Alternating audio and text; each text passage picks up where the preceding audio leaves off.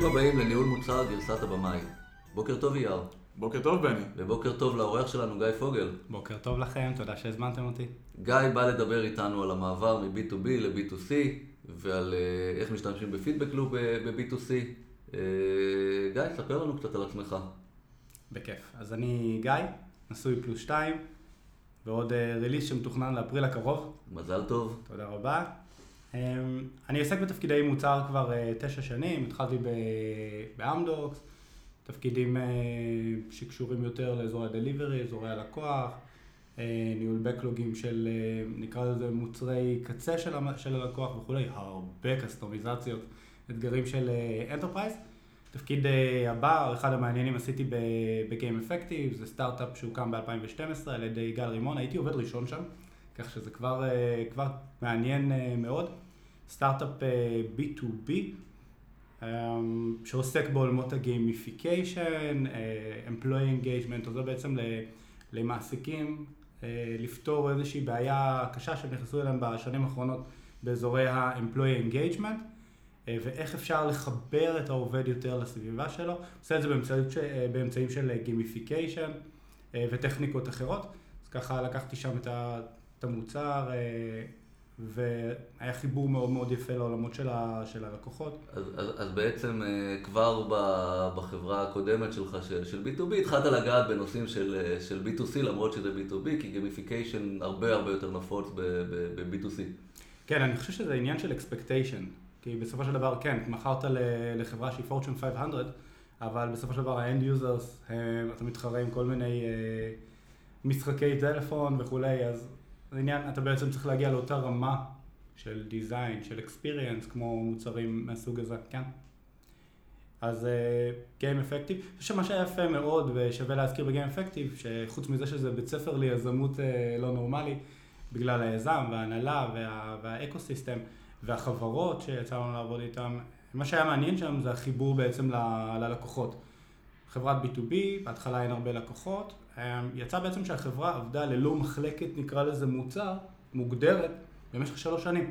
מי שניהל את המוצר זה בעצם אה, הלקוחות, כלומר מנהל הלקוחות, שזה אה, הייתי אני בשני הכובעים האלה, ורק אחר כך, כשזה גדל מאוד מאוד מאוד, עשינו איזשהו פיצול, אז היה כיף לראות איך ה... עם כל איטרציה מאוד משמעותית של לקוח, המוצר שלנו עושה step-up וגדל לאיזשהו מקום שהוא הרבה יותר מחובר והרבה נותן value ל... ללקוחות שלנו.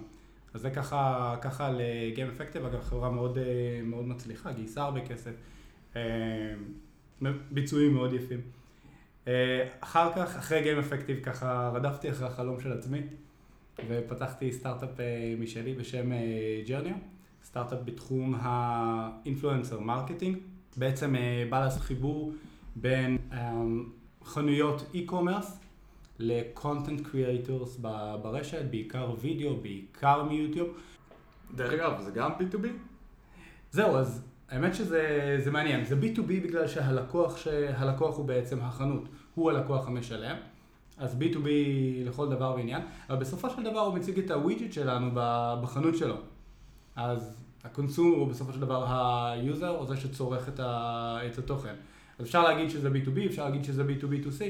Um, אני חושב שכך או כך ה value המרכזי הוא לבעל החנות, אז הייתי יותר מושיב את זה על אה, B2B. הצלחנו לשפר, אה, לשפר אחוזי conversion, המוצרים נבחרים בין 3 ל-5 אחוזים, שזה מדהים באי-קומרס. הסטארט-אפ נסגר, כי את כל זה הצלחנו לעשות רק באיטרציה הרביעית של המוצר, וזמן זה לא משהו שיש לך בסטארט-אפ. ואז, ואז החלטת ללכת עוד יותר רחוק, ובעצם אה, גם לעבור ל-B2C, וגם לעבור עוד לסטארט-אפ בחיפה. כן, זה, יש כאן אה, ספק בקבלת ההחלטות, אפשר להגיד, או לפחות ככה אשתי הייתה אומרת. כן. שום דבר נגד חיפה, בין אם מחיפה. כן, כן, אנחנו... אני וגיא עושים החלפה, אנחנו אומרים שלום כל בוקר ברכבת. כן, אנחנו אה, נותנים כיף דרך החלון. עברתי לסטארט-אפ אה, חיפאי בשם B-Live, B-Live TV. בוא נגיד ככה, השיקול לקבל, היו כאן כמה שיקולים. קודם כל לעבור לסטארט-אפ שנמצא בחיפה, זה לא החלטה פשוטה. אבל אני חושב ש... ואם נחבר את זה גם לנושא של הפרק, הנושא של המעבר מ-B2B ל-B2C, חוץ מזה שזה מוציא אותי מהקומפורט זון שלי, היי, הנה החברות שכבר עברתי איתן, הנה, הנה תהליכים שאני מכיר וכולי וכולי וכולי, הנה חיבור החזק ל-customer success וכולי, זה היה, זה היה מעניין ברמה, ברמה המקצועית. והדבר השני, האקוסיסטם היה מאוד מאוד מעניין בפני עצמו. אני ככה אספר סיפור צעד, בעוונותיי אני גם גיימר. אני, בוא נגיד ככה, מאנשים שמעדיפים לצפות בטוויץ' ב-11 בלילה במקום להרים את הרגליים, להביא פיצוחים ולראות ליגת אלופות. אז, אה, אז כאלה. וספציפית העולמות של live streaming ו games מאוד מאוד מאוד מחוברים. ככה זו הייתה גם איזושהי הזדמנות לשלב קצת בין הדברים שאני עושה ביום יום לתחביבים וכאלה, ואני חושב שזה היה overall, overall החלטה מאוד מאוד uh, טובה ומעניינת. אני אספר קצת על uh, BeLive? כן. אחלה. ואולי- ואולי גם תשים דגש על, ה... על האתגר של להיכנס ל BeLive כמנהל B2B ש... שבא ל-B2C ככה, תוך כדי. אוקיי, בסדר גמור. אז אני אספר על BeLive. BeLive, סטארט-אפ אה, בעולמות ה live streaming. הוא בעצם נולד מבעיה מאוד מאוד מאוד כואבת, בכלל בעולמות ה-SMB. בעלי עסקים קטנים רוצים להתחבר עם הקהילה שלהם. הם רוצים לייצר קהילה. הם חושבים שהם חושבים ויודעים, הם כבר הבינו שזו הדרך שלהם לייצר בעצם איזשהו um, תנועתיות, תנועה סביב, ה, סביב העסק שלהם, איזשהו uh, לקדם את המכירות שלהם וכולי. ואחד הצ'אלנג'ים המרכזיים שלהם, מעבר ללפתוח עמוד בפייסבוק ולקרוא לו בשם של העסק שלהם, זה איך בעצם לבנות את הקהילה, ואחרי שהם בונים את הקהילה, ואיך לשמר את הקהילה הזאת לאורך זמן. אז כן, הם הבינו כבר אה, שהם צריכים לייצר הרבה מאוד content סביב הקהילה הזאת ולספק בעצם ערך סביב הקהילה, קצת אה, כמו בעולמות שאנחנו מכירים, אבל אנחנו עושים engagement נכון עם הקהילה הזאת. אז כן, הם יכולים לשים פוסטים ותמונות ולרשום בלוגים וזה. אני חושב שהעין של הלקוחות כבר די התרגלה לדברים, לדברים האלה. ואחד מהמידיומים שעלו בשנים האחרונות זה עולמות הלייב. למה הם עלו? כי הלייב עדיין נתפס כמשהו שהוא מאוד מאוד אותנטי בפני, ה, בפני ה, הצרכן שלהם. פייסבוק לייב השיקו פחות או יותר לפני שנתיים וחצי, אה, שלוש, כולם הסתערו על זה ככה ב, ב, מאוד מאוד מאוד מהר. ומהר מאוד הבינו שכשאתה מדבר בלייב מול אנשים, ויש הרבה אנשים, ופתאום מישהו שואל שאלה, שזה use case מאוד, אה, מאוד ככה שחוזר על עצמו אפילו בפודקאסט הזה, שאלות ותשובות וריאיון וכולי. אז זה נשמע קצת כאילו מישהו בצד האחורי של האולם שואל, היי, יש לי שאלה, עד ששומעים אותו בכלל ועד שמגיבים לו, ותוך כדי הרבה אנשים אחרים אומרים הרבה דברים בצ'אט, לא כל כך ברור העניין הזה. ואחרי שכבר עונים לו על השאלה, אז רגע, מה הייתה השאלה בכלל? חסר הרבה מאוד קונטקסט, במיוחד שזה שידורים עם הרבה אנשים וכולי. בילי בא עם מוצר שיודע לאפשר ליוצרי תוכן בלייב לעלות לשידור ולקחת את השידור שלהם ולעשות אותו הרבה יותר עשיר. אם נתייחס לבעיה, לצורך העניין של, השאל, של השאלה שנשאלה מסוף העולם, אחד הפיצ'רים הראשונים ש BeLive נתנה למשתמשים כאלה בפייסבוק זה בעצם היכולת לקחת את השאלה ולשים אותה על המסך. שזה משהו שנשמע טריוויאלי, אבל בעצם זה משהו שהופך את כל הדבר לעם הרבה יותר context, הרבה יותר מונחה וכולי. אז אם ככה לקחת את הדברים one step back, BeLive היא פלטפורמה שמאפשרת ליוצרי תוכן בלייב אה, לעלות לשידור במסכים כמו פייסבוק לייב, בטוויץ', עוד מעט בלינקדין לייב וכולי.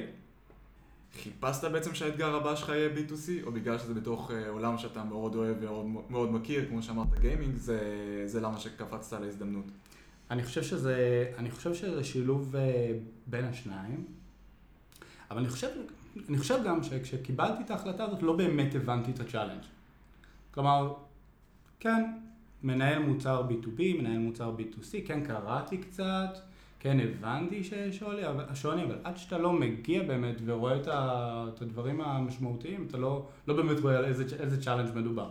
אז אולי לפני באמת שנקפוץ ותתאר לנו את הצ'אלנג'ים העיקריים, מה דעתך, אתה יודע, כשאתה מדבר בתעשייה, אה, אז חברות B2C לא אוהבות לגייס מנהלי B2B, זה כזה מין אה, טאבו. מה דעתך על זה? תראה, אני יכול להבין מאיפה הן מגיעות. זה עניין של... אה, כולנו גייסנו, אתה מנסה למצוא את הפיט הכי, הכי גבוה, והפיט הכי גבוה נמצא במקומות, אצל אנשים שעשו כבר את מה שאתה עושה. אז כן, אני יכול להבין את המנהל המגייס ולמה הוא לא רוצה מראש להיכנס לשם. אבל אם ניקח את הדברים to the ground level, יש מנהלי מוצר. זה איזושהי פרסונה שהיא יודעת להבין צורך של לקוח, לעבד אותו בקונטקסט של המרקט, של, ה, של המוצר, של ה-value וכולי, ולהעביר value ללקוח. זה, זה, ה, זה ה, נקרא לזה ה-most basic stuff שאנחנו מדברים עליו ב-day to day. אם יש לך מישהו שיודע לעשות את זה מאוד מאוד טוב, והוא אחד כזה שמסוגל ללמוד ולהבין ולהתמודד עם אתגרים, אני לא רואה סיבה לא לעשות את זה, אתה מפסיד טאלנט. אז אני חושב שאתה נוגע פה בנקודה מאוד חשובה, ש, שהאמת שיהיה לנו פרק בפני עצמו רק על, ה, רק על הנושא הזה של חיפוש עבודה כמנהלי מוצר, אה, אבל יש משהו בהתבגרות של השוק של להבין שמנהל מוצר זה מקצוע, אה, ולא מה שחברות עושות, זה לוקחות את ה... את ה אה, מי שמבין הכי הרבה בתחום והוא המהנדס, אין לו מושג בניהול מוצר, אבל יאללה בוא נשים אותו שם. אבל, אבל, אבל זה באמת נושא לפרק אחר, ואני חושב שבהקשר של, של הנושא שלנו, אני חושב שיש העשרה. אה, ככל שמנהל מוצר עובר יותר תחומים, אני חושב שזה טוב לחברות, ואני בטוח, ויהיה מעניין לשמוע איזה דברים הבאת מתוך ה-B2B אה, ל-B2C. אתה יודע, מה, מהניסיון שלך, שמנהל מוצר שהיה מגיע מ-B2C לא היה חושב על זה בכלל. כן, יש, אני חושב שיש אה, הרבה. אני חושב שנדבר על הצ'אלנג'ים, ואז ניכנס לזה ככה תוך כדי, כי זה איזה שהם דברים שפותרים את, את אותם צ'אלנג'ים. אז מה באמת, אתה יודע, אולי ה challenge הכי, הכי שוק שקיבלת, כשאתה יודע, כשעברת לתוך ה-B2C. בואו בוא נדבר קצת על מספרים. כן. B2B, לפחות בסטארט-אפים, כן? אנחנו מדברים על אה, בהתחלה לקוחות בודדים, ואחר כך עשרות לקוחות, ואז מאות לקוחות. אלה, אלה פחות או יותר הסקיילים, average deal size הרבה יותר אה, גבוה וכולי. ובסופו של דבר, כשאתה רוצה לדבר עם מישהו, אתה יכול ממש לדבר עם המישהו הזה. תכף נדבר על מי זה המישהו הזה, אם זה היוזר שלך או המשלם, אבל יש עם מי לדבר. B2C, אני מגיע, יום ראשון במשרד, פותח את הלפטופ, עם מי מדברים? איפה הלקוח שלי? אז כן, זה לא היה ככה, אבל יש לנו 7,000 לקוחות משלמים אה, ל BeLive היום, מעבר לזה יש עוד סדר גודל של 30 אלף, 40 אלף לקוחות אה, ב free, פחות או יותר. קשה מאוד לשים את האצבע ולהגיד, היי, hey, זה הלקוח שאיתו אני צריך לדבר, אותו אני צריך להבין, והוא ייתן לי את האינסייטים הגדולים, שעל סמך אה, האינסייטים האלה יבנה את המוצר המושלם ללקוחות הקצה. זה לא באמת באמת קורה. זה ככה הדבר הראשון ש... שנתקלתי בו. אגב, זה challenge גם בצד השני. כלומר, אם ב-B2C אין, אין לך, כלומר, עם מי לדבר שייצג, ב-B2B יש לך יותר מדי מי לדבר שייצג. והם לא תמיד מייצגים. והם לא תמיד מייצגים, כלומר, אז אתה מדבר עם ה stakeholder שמשלם הכי הרבה כסף לחברה. אוקיי, את מה הוא מייצג? את עצמו בקושי. את עצמו בקושי, ואת הפוליטיקות הפנים-ארגוניות שלו, את האג'נדות שהוא רוצה לדחוף, ואיך זה משתלב עם האסטרטגיה של המוצר שאתה רוצה לקדם כמנהל מוצר, ואיך אתה לא הופך להיות uh, delivery man של צוות המכירות. זה אתגרים שאנחנו מכירים אותם uh, מעולמות ה-B2B. אגב, לא, לא נתקלתי ב-B2C, אז כן, יש אתגרים בכל מקום, ב-B2C בעיניי האתגר הוא אתגר של גודל, של כמות לקוחות, של דאטה, של פידבק, אתה מקבל הרבה מאוד כאלה וקשה להגיד מה נכון. זה ככה על, על האתגרים. אוקיי, okay, בוא, בוא נצלול באמת, התחלת לדבר על פידבק, אז uh, אתה יודע, אמרת לנו שאתה רוצה באמת לדבר על הפידבק לופ היום. כן. בוא נצלול לשם. אוקיי, okay, אחלה. feedback loop. אז אמרנו המון, המון דאטה, זה, זה ככה ההבדל, ההבדל המשמעותי, ו, וזה אתגר. והאמת היא שבחודשים הראשונים, חודשיים הראשונים, לא כל כך ידעתי להתמודד עם האתגר הזה. מודה, לא מצאתי את הדרך שלי לבנות איזשהו אוסף של צרכים שמבוסס על insight אמיתי של לקוח. כן, היה Backlog, כן, היה... היו נקודות המבט של סטייק הולדרים אחרים בחברה, מה מנהלת ה marketing חושבת, מה מנהלת ה support וה-customer success חושבת וכולי וכולי. אבל לא, לא הצלחתי לגבש ככה את אה, מה הצורך האמיתי של הלקוח שלנו. אני חושב שהסיבה, וזה הבנתי קצת יותר מאוחר, זה שאין לנו באמת לקוח אחד. יש לנו כנראה מספר לקוחות. אם בפייסבוק זה אותם SMBs, אז בטוויץ' זה אותם סטרימרים שמנסים to monetize במהלך השידור עצמו. אז היה קצת קשה למצוא, למצוא דברים. מה שהבנתי זה שאני טובע בדאטה. באמת, יש אה, דאטה שמגיע מה support כל הזמן. היי, hey, אפשר לעשות שיהיה פיצ'ר כזה, היי, hey, אפשר לעשות שיהיה פיצ'ר אחר, וזה באזורי ה-80-90 כאלה ביום. פחות או יותר הכיוונים. יש מידע שמגיע ממתחרים ושוק ולאן הם הולכים. לאן ה-native platforms הולכים. יש מידע של סטייק הולדרים בחברה. אה, השנה אנחנו עושים כך וכך וכך וכך, ולא לא הייתה לי דרך אמיתית. הבנתי שאם אני לא הולך לארגן את המידע הזה באיזשהו, באיזשהו אופן, זה לא, לא, הולך, לא הולך להתכנס לשום מקום. אז איך ניסית לארגן אותו? אז בנינו פידבק לופ. כן, אז אה, אני חושב, הגדרנו קודם כל מהם, מהם הדרכים שדרכם אנחנו מקבלים מידע. בצורה אפילו מאוד, אה, נקרא לזה מאוד פורמלית. אז הגדרנו שלוש דרכים, אה, אפילו ארבע דרכים מרכזיות אפשר לקרוא לזה. מידע שמגיע מקומיוניטי, וקומיוניטי זה value ב-B2C, שפחות רואים אותו אגב ב-B2B, אם כבר נחזור לשאלה על, ה- על ההבדלים, קומיוניטי הוא value ועוצמה מטורפת ב-B2C, אז community, פידבק, פידבק ישיר של אה, לקוחות, דאטה, ואחד שברח לי מהראש. אז community, בזמן שאתה נזכר בו, מה הכוונה? אתם מסתכלים בפייסבוק שלכם, אתם מסתכלים בטוויטר שלכם, זה מה שאתה קורא community? אז כל ה social? אז אני חושב, כלומר, שאלת שאלה מאוד מעניינת והיא מעניינת בהקשר של ה business של הסטארט-אפ הזה. BeLive התחילה כבעיה של מנהלי community. SMBs מנהלי community. אז משהו מאוד יפה ש... שהחברה הזאת עשתה, היא בעצם לקחה את המוצר שלה וקצת eat your own dog food כזה, לא השקיעה ב performance marketing בכלל, אלא השקיעה במוצר שלה ושימוש במוצר שלה בבניית ה community, ויש לנו את אחד ה community הכי גדולים בתחום, בפייסבוק ועכשיו גם בטוויץ', אבל כלומר יפה היה לראות איך המוצר עצמו עובד עבור החברה שלנו, ויצרנו community שאפשר לדבר בו עם, אה, עם משתמשים, ומעלים את הצורך שלהם, ומשתפים בתוצרים שלהם מהמוצר שלנו. ויש שם שיח פתוח לגבי uh, המוצר שלנו או live video בכלל. כלומר, זה נהיה community בקטע מאוד מקצועי, שבו משתמשים עוזרים אחד לשני, וזה עוצמה. מעבר לזה שזה ממקם אותך במרכז התעשייה, זה גם מאפשר לך להיות מאוד קשוב למה שאנשים אומרים בהקשר של המוצר שלך או בהקשר של ה ecosystem בכלל. אז זה לגבי community. פידבק, פידבק מה support. יצרנו בעצם תהליך מאוד מעניין של פידבק מ support למנהלי מוצר. שוני, אם כבר ניגע בעוד שוני בין B2B ל-B2C, זה העובדה שאין מחלקת Customer Success ככה מאוד אה, מובנית בתוך הארגון. כן, יש support, כן הוא דואג לסקסס של יוזרים, אבל זה לא ה-Customer Success מ-B2B. אז הוא לא חי את הדברים מול הלקוח כל הזמן, אלא משהו יותר קצת פסיבי, ומקבל את התקלות כשהן מגיעות, ומה היה אפשר, וכולי וכולי וכולי. אצלנו הספורט מאוד חזק. הוא מייצר דיאלוג מאוד פתוח עם משתמשים, אנחנו משתמשים גם באינטרקום, זה מעודד את השימוש שלנו, אינטרקום בתוך המוצר ובסייט וכולי, אז ככה מאוד מאוד נוח. ויצרנו בעצם תהליך שבו בעזרת אלוהי הסלאק, ה support אה, ככה נותן, יש לנו ערוץ ב Slack שנקרא product feedback, כל פעם שיש פידבק נותנים את הסיכום של ה product feedback פלוס הציטוטים הספציפיים של הלקוח. משם יש איזושהי אינטגרציה אוטומטית שמוציאה את זה לתוך ה... נקרא לזה ה-Backlog Management, איפה שאני מנהל את ה-Backlog. זה לא משנה מה, איך קוראים למוצר, אני אזכיר סתם, קוראים לו Product Board, מוצר מאוד מאוד מוצלח. אני רק אעצור לגבי הפידבק, אז אתם מקבלים בעצם רשימה של פיצ'רים מלקוחות? אז, אז אני חושב שנגעת בנקודה מאוד מעניינת. רשימה של פיצ'רים זה לא דבר טוב. כן. כמו שכולנו יודעים. כן. היי, hey, אתם יכולים לעשות שיהיה לי background במהלך השידור, היי, hey, אתם יכולים לעשות שיקפצו לי בלונים במהלך השידור, סבבה. אז בהתחלה זה באמת, כשהטמנו את התהליך, ככה זה התחיל.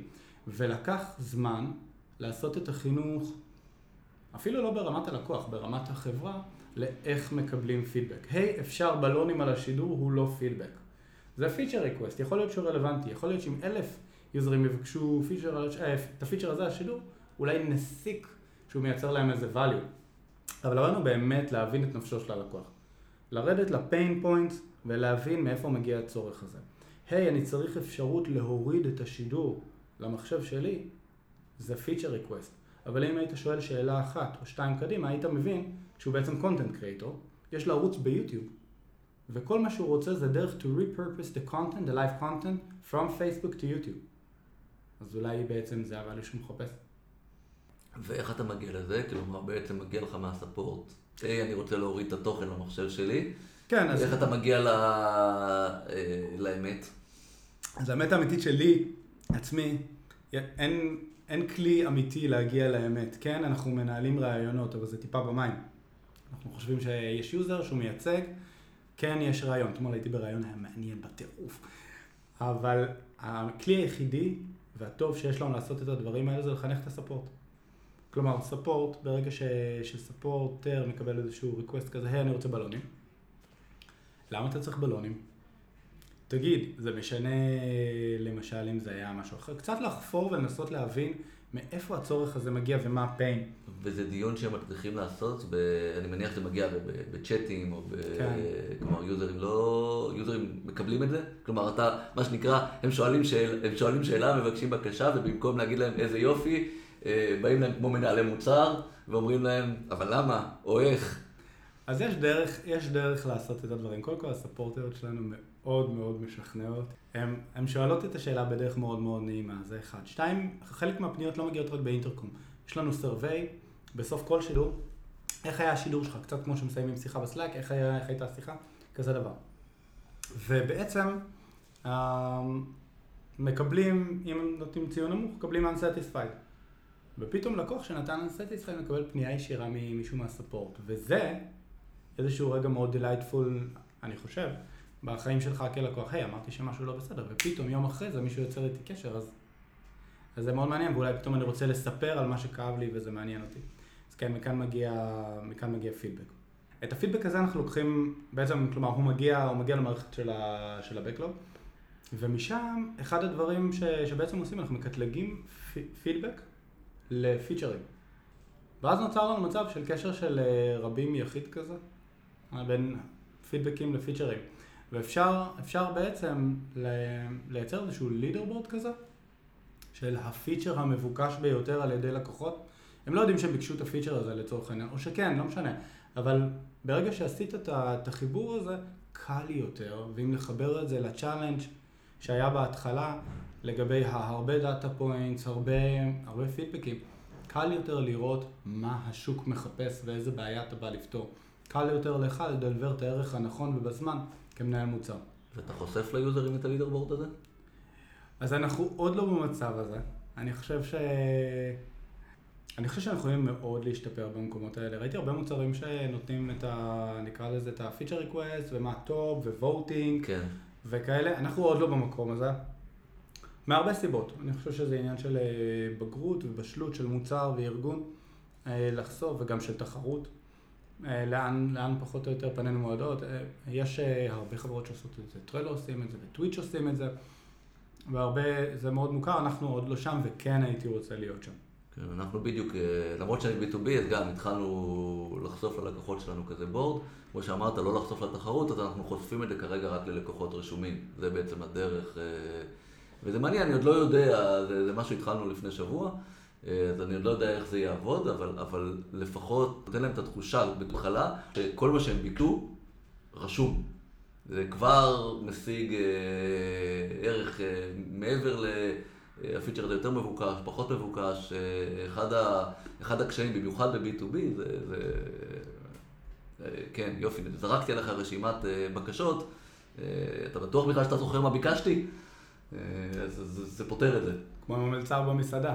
כן. המלצר שמגיע לך בלי הנייר. כן. אז איך אתם הולכים להטמיע את זה? בוא, בוא נשמע, מה, מה אתה חושב ש, ש, שיהיה קשה? מה, מה, מה עוצר אותך בעצם עכשיו? אני חושב שהדבר המרכזי זה שאנחנו עוד לא, כלומר יש לנו את הלידרבורד, כן הוא נמצא, אבל עוד אין, נקרא לזה עוד אין מספיק דברים כדי לבוא ולהגיד, היי, hey, זה פחות או יותר מה שאנחנו רוצים להטמיע, או לסדר את זה באיזשהו כיוון של roadmap שאפשר לחשוף אותו. זה אחד, ודבר שני גם תחרות. אז מה זה, אז, אז מה זה מספיק דברים? כמה דברים יש ב leaderboard? היום נקרא לזה, יש לנו top 10 יפים. top 10 זה אומר שיש להם את המעל, ב data point שלנו מעל פחות או יותר 20-30 הצבעות, נקרא לזה voting's על, ה, על הדברים האלה, ו, ואז יש לונג טייל כזה, של כל מיני, כל מיני דברים. אז, אז למה בעצם, למה לא לחשוף, רק להגיד, רק ליוזרים הרשמיים, או שאתה מפחד מה, שהתחרות אה, תירשם אצלך כיוזר? האמת, אני חושב שאנחנו באיזשהו מקום כן חושפים את זה. Um, לא בצורה, ה, נקרא לזה מאוד straight forward, של לקחת את הרשימה ולשים אותה ב Trello board וכולי, שאנחנו רואים בהרבה חברות, אבל בעצם אנחנו מייצרים focus groups, שאם כבר אנחנו נוגעים באזורי הפידבק, ה focus group שלנו זאת שמורכבות ממאות יוזרים, לאו דווקא power users, לא מחפשים שם power users, מחפשים את היוזר שמייצג, אבל יוזר שרוצה לעזור. ואותו יוזר מקבל למעשה, הוא כן מקבל את, ה, את הדברים האלה ויכול להצביע עליהם באופן ישיר, הוא יכול להשתתף בסקרים. ואחד מהדברים שאנחנו עושים באמצעות הפוקוס גרופס, וזה גם איזשהו כלי שמאוד מאוד חזק בעולמות ה-B2C, אנחנו עושים הרבה הרבה הרבה יוזביליטי טסט. זה, זה מאוד מעניין. אנחנו למשל, אני יכול לתת דוגמה, אנחנו יוצאים עם גרסה יחסית משמעותית בסוף רבעון אחת, דיברנו על זה. ואחד מהדברים שאנחנו עושים, עוד לפני שנכתבה שורת קוד אחת, לוקחים את, את המוקאפים שלנו, שכבר מוכנים, מוכנים, ה-design team לצורך העניין מקדים את ה-development team בהרבה, אורזים את זה לכדי איזשהו flow, ושמים את זה בקבוצות שלנו. וככה את אותם פיצ'רים שנמצאים בלידרבורד, וקל מאוד להעלות אותם על דיזיין, קשה מאוד להעלות אותם על ה, אה, למפתח, מקבלים עליהם איזושהי תחושה, איזושהי ולידציה, uh, whether or not they are there, גם מבחינת הצורך וגם מבחינת usability. אז זה מאוד מאוד מעניין לראות איך היוזרים שלנו מגיבים לזה, וזה אחד הכלים שלא השתמשתי בהם ב-B2B, ואני משתמש בהם הרבה מאוד ב-B2C. אתה מרגיש שהנושא של usability הוא הרבה יותר קריטי? אני חושב שכן. קודם כל מבחינת design, design בכלליות. design ל-B2C ו design ל-B2B, כן, כולם יוזרים, כן, כולם צריכים להבין מה הם עושים, אבל יש להם סטנדרטים אחרים. ויש להם סיבות אחרות שהם משתמשים במוצר, וה design הוא קצת אחר. אתה גם יכול פחות ללוות אותם. לגמרי, לגמרי. כל הנושא של, מעבר ל onboarding שכל אפליקציה היום כבר עושה, אין לך את היכולת, אין לך את ה-customer, אין לך את ה-customer success manager או את ה-onboarding manager ש, שיכול לקחת אותך ולעזור לך קצת ב setup הראשוני וכולי וכולי וכולי. צריך להיות דיזיין פשוט. הרבה יותר פשוט. הם פחות צלחניים?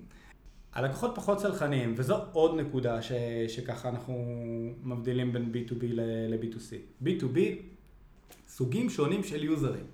מוכרים למישהו אחד, הוא משתמש מישהו אחר. משתמש מישהו אחר, באמצע יש בכלל צ'מפיון שהוא עוזר להטמיע את המערכת, הוא חושב שהוא מבין את המערכת, הוא לא מבין אותה. הוא כן מבין אבל איך מקסטמים את הצבע שלה למעלה, שזה לא משנה לאף user, אבל זה היה חשוב מאוד לו, כי ה stakeholder אמר, כי על זה הוא שילם כסף, אז, אז כן, זה בעולמות של ה-B2B. המקביל לזה בעולם ה-B2C? המקביל לזה בעולם ה-B2C, הוא מתחיל את ה funnel, הוא נכנס ל trial, הוא עושה שלוש שניות, עושה skip על כל ה onboarding שטרחת המון כדי לעשות אותו. הוא לא מבין את הערך, הוא יוצא ושכח ממך לעולמי עולמים עד. גם אם תזכיר לו, הוא יגיד, אה, זה המוצר שלא הבנתי בשלוש שניות שלא הסתכלתי עליו, ולכן אני לא הולך להשתמש בו. סלחנות דיברנו? סלחנות דיברנו? יוזרים נותנים לך זמן מסך מאוד מאוד מאוד קטן. עצם העובדה שכאן, בניגוד ל-B2B, הסטייק הולדר והיוזר הוא אותו אחד, בשנייה שהוא מבין שאתה לא מסוגל לדלבר לו את הערך באופן מיידי, אני אפילו לא מדבר על מעבר, אני אפילו לא מדבר על זמן למידה וכולי, יש פתרונות אחרים. אם ניקח את זה ל market שלנו, יש פתרונות native. אני רוצה לעלות ל live, סבבה, אני אעלה ל live מפייסבוק live, למה אני צריך את BeLive, שיוסיפו לי כמה לוגוים על האפליקציה. כלומר, אם לא הצלחנו להעביר את הערך של יצירת שידור שהוא brandable ומחובר מאוד למותג, שמאפשר לך לפתור בעיה של engagement משמעותי מול הצופים שלך, מאוד מהר. איבדנו את ה user. אז לא, אני לא סלחני. אז זה קצת דיברנו על האתגרים באמת של אה, איך לעבור מ-B2B ל-B2C. איפה בעצם הגיע היתרונות שהגעת מעולם אחר? איזה כיף שאתה שואל. כן. דברים קורים מהר. אני חושב שהם לא יקרו מהר, זה פשוט, הם פשוט לא יקרו.